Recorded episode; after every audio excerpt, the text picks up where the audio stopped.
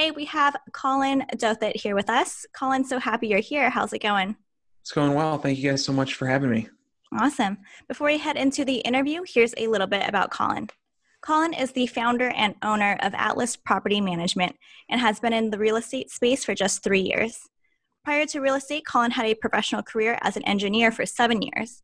Just being in real estate for three years, he already currently manages over 300 units, which speaks great length in itself. So sounds like you made a huge leap from the corporate world into real estate, and it's been great for you, so can't wait to hear more about it.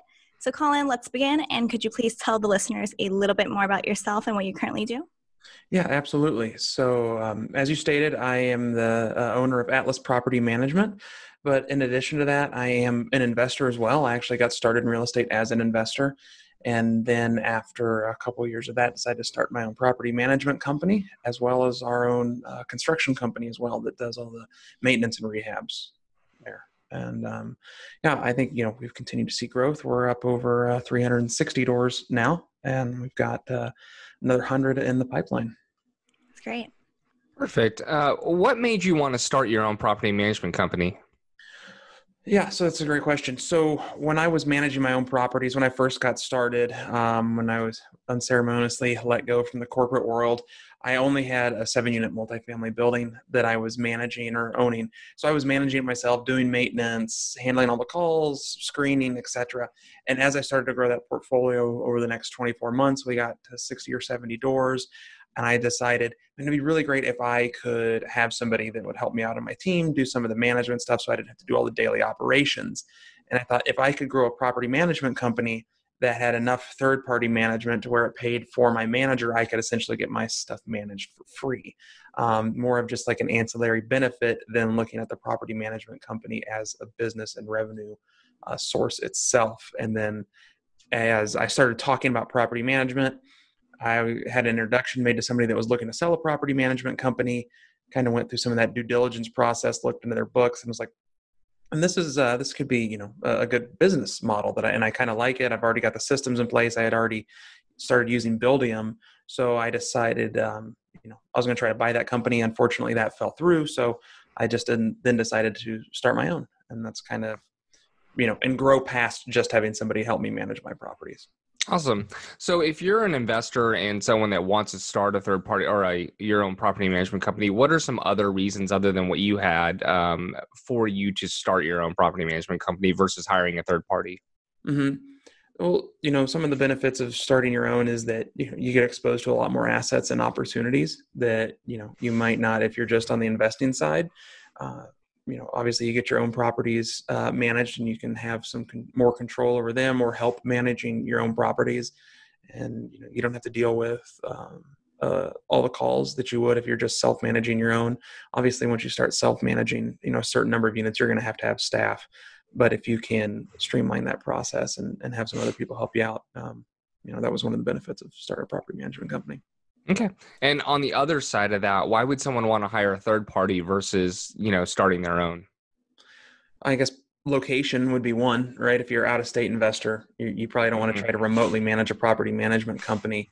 Uh, another reason is if you don't want to deal with the headaches of, you know, having personnel, payroll, uh, everything that comes with owning and running a business. Uh, a third party is just a subcontractor then, and if you're dis, uh, dissatisfied with them, you can you know try to find one that you like better, as opposed to having to fire an employee and rehire an employee and have a gap in you know workload and everything like that that comes with you know owning your own company. Yeah. It, talk more about the challenges of owning your own property management company. I mean, I, I used to work for a property management company, but for golf courses, uh, okay. Lolita currently does. And so we know the daily ins and outs of, you know, mm-hmm. running a business like that. There's so many moving pieces. Like you said, there's payroll. So it's a people business. You need to hire, fire, you have turnover. What are some other big challenges that you have with owning a property management company? I mean, so just a, um, you know any of the normal business challenges like you stated uh, those those don't go away just because it's in the real estate space. Um, you know one of the things that i found interesting is we, we have two customers at the end of the day on with on different ends of the spectrums with kind of aligned goals but kind of not always aligned goals. Um, you know if you're a regular business you know you've got one customer you're you know retail you've got the person that's buying your product. Here we have an investor that their goal is to have a good quality property, hopefully, and to make as much money off that as possible with getting the rents uh, up to market rent or as high as possible and keeping maintenance costs as low as possible. And our other customer, the ones that tend to be more vocal, are the tenants, and their goals are to have their rent as cheap as possible and um, discover as many maintenance issues that need to be addressed as possible, and then be upset if they're not addressed within six hours. Yep. And so how do you, so how do you deal with that balance? Well, initially we had it set up to where the property managers on my team they interface with the tenants, and I interface with the owners as our scale grew, um, we made the decision that it was best for each property manager to have that relationship with both sides of that party because as the scale grew, my ability to know all the details of every single property kind of diminished. So if each property manager knows their portfolio, uh, they work with that.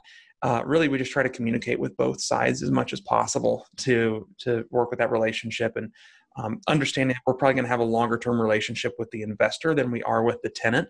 So if the investor's goal is to get rent up to market rate and um, the, the tenant doesn't like that idea that they may leave and you know we're going to bring somebody in at, at market rate um, so you know we try to focus on on both relationships um, but know that we have the goals of the investor in mind because we are in charge of their asset and managing it for them all right. Okay.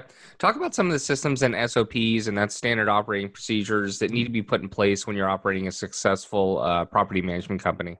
Mm-hmm. Well, first thing I would would think about would be let's make sure you're in legal compliance because you're going to have to worry about um, you know fair housing laws, discrimination. Um, you know what are all your states and counties rules and regulations um, you know so making sure we have some procedures in place that we're not discriminating against people like that's been a big one. And then internally we've also made um, some we call them standard workflows. They're essentially sops as well uh, that we use to help walk through some of the steps of onboarding a new owner bringing on a new tenant uh, you know just documenting some of the processes internally. Okay and i don't know if you remember but how long did it take you to get all these things set up before you started atlas uh, we kind of set them up on the fly. Okay. You know, we when we brought in basically my properties when we started the company, and then uh, you know they were open for business. You know, I I wasn't always on top of all my stuff. Um, you know, this is what I say. If you do the EOS, right, we're trying to work to implement some EOS. There's visionaries and there's integrators. I was the visionary. I brought on a great integrator to help me make sure all of our um, steps were needing to get done within the process and the workflow. So that was um, that's been a huge help to have her help take care of some of that stuff. Okay. And then you mentioned Buildium as your platform you use uh, for housing all your data. Can you talk about how you utilize that platform? Mm-hmm. Yeah, absolutely. Uh, Buildium is the only property management software we've ever used. Um, it came as a referral to us from a friend that was using it, and we've been very happy with it. what one thing that I really like about it is every service that we need is integrated within Buildium. So you know we can do all our background checks we can do all our leases get them signed online.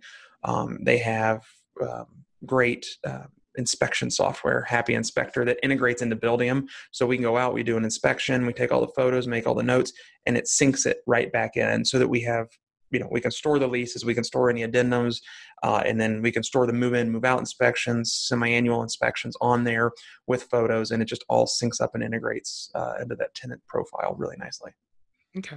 What top three skills do you need to have as an investor before you start going into starting your own property management company? What do you think the three top skill sets are? Hmm. I guess being able to um, be a successful investor or understand the investor mindset would be number one because that's one of the things that, that I brought to the table is when I was talking to new investors is that, oh yeah, well, I'm an investor too. I understand your pain points. Um, so that would, that would be the first one that I would say um, you know a level of organization and an understanding of the big picture as well because you're going to have um, a lot of moving pieces with the property management company with owning the business but additionally you still have all your responsibilities to your own properties as well. You've still got to pay bills pay taxes etc and you really just double the number of checks and bills and everything that you have to you have to worry about at that point. Um, and then additionally as an investor that's going to start their own property management company um, you know, I guess you got to have some sort of business acumen to understand how to how to run a business because um, running properties is different than running a business. Yep, 100%.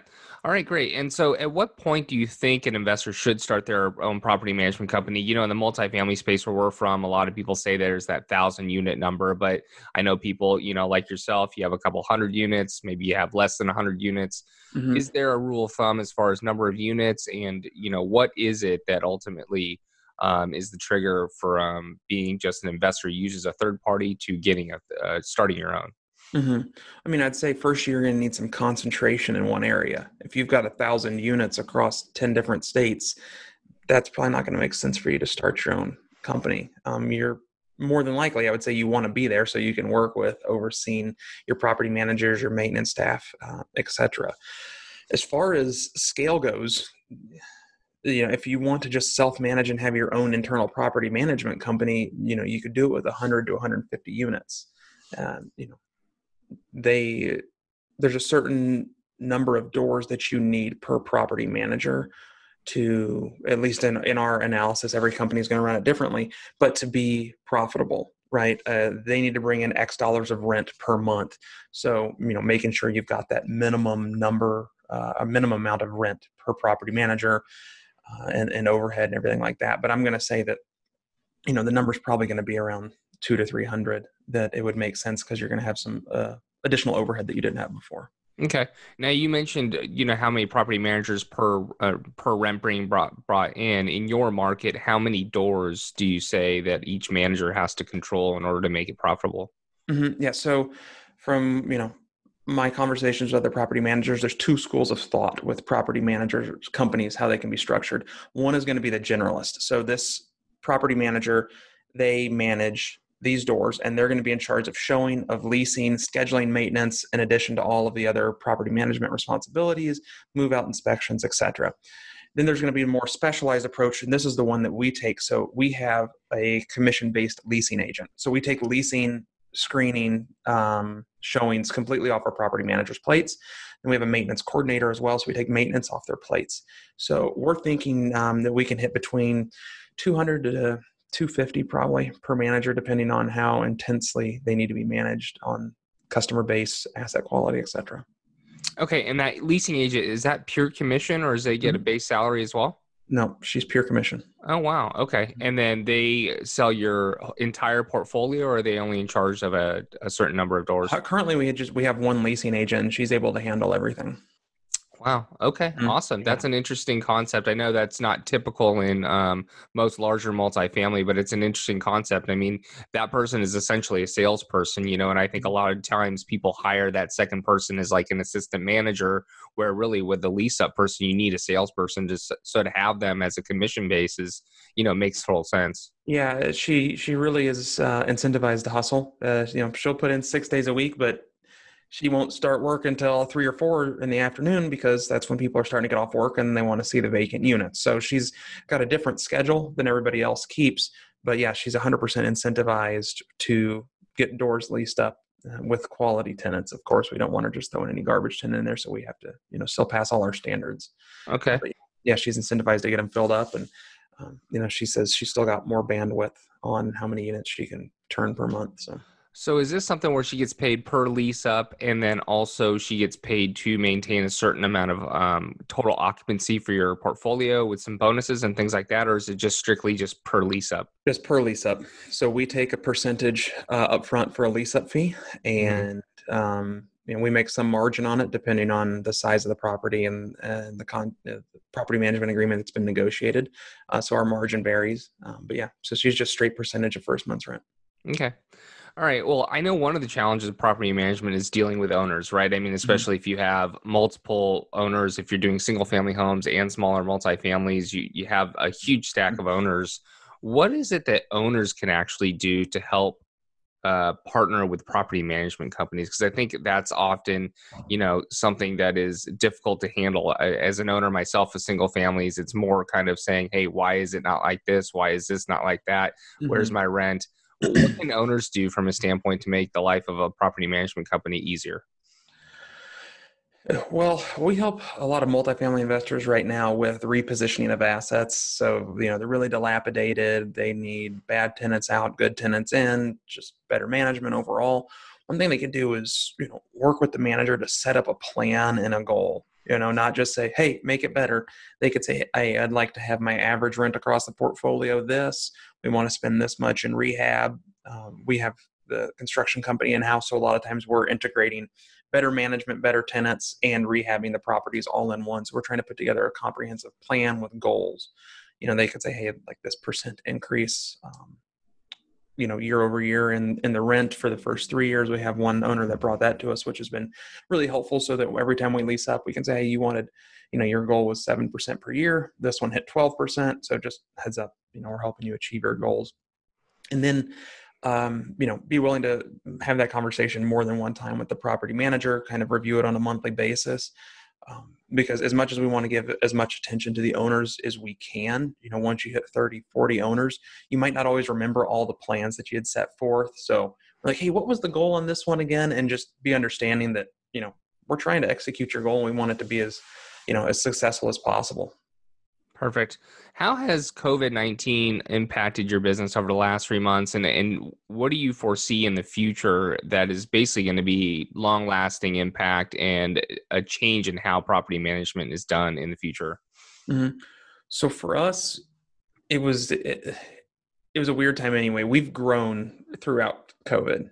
We've added 100 units during COVID, so that that hasn't slowed us down at all. We've been limiting the number of people in a showing to to 10 uh, people in the house or apartment at a time and masks and hand sanitizer. Um, our leasing agent she's always got that on hand which is really helpful.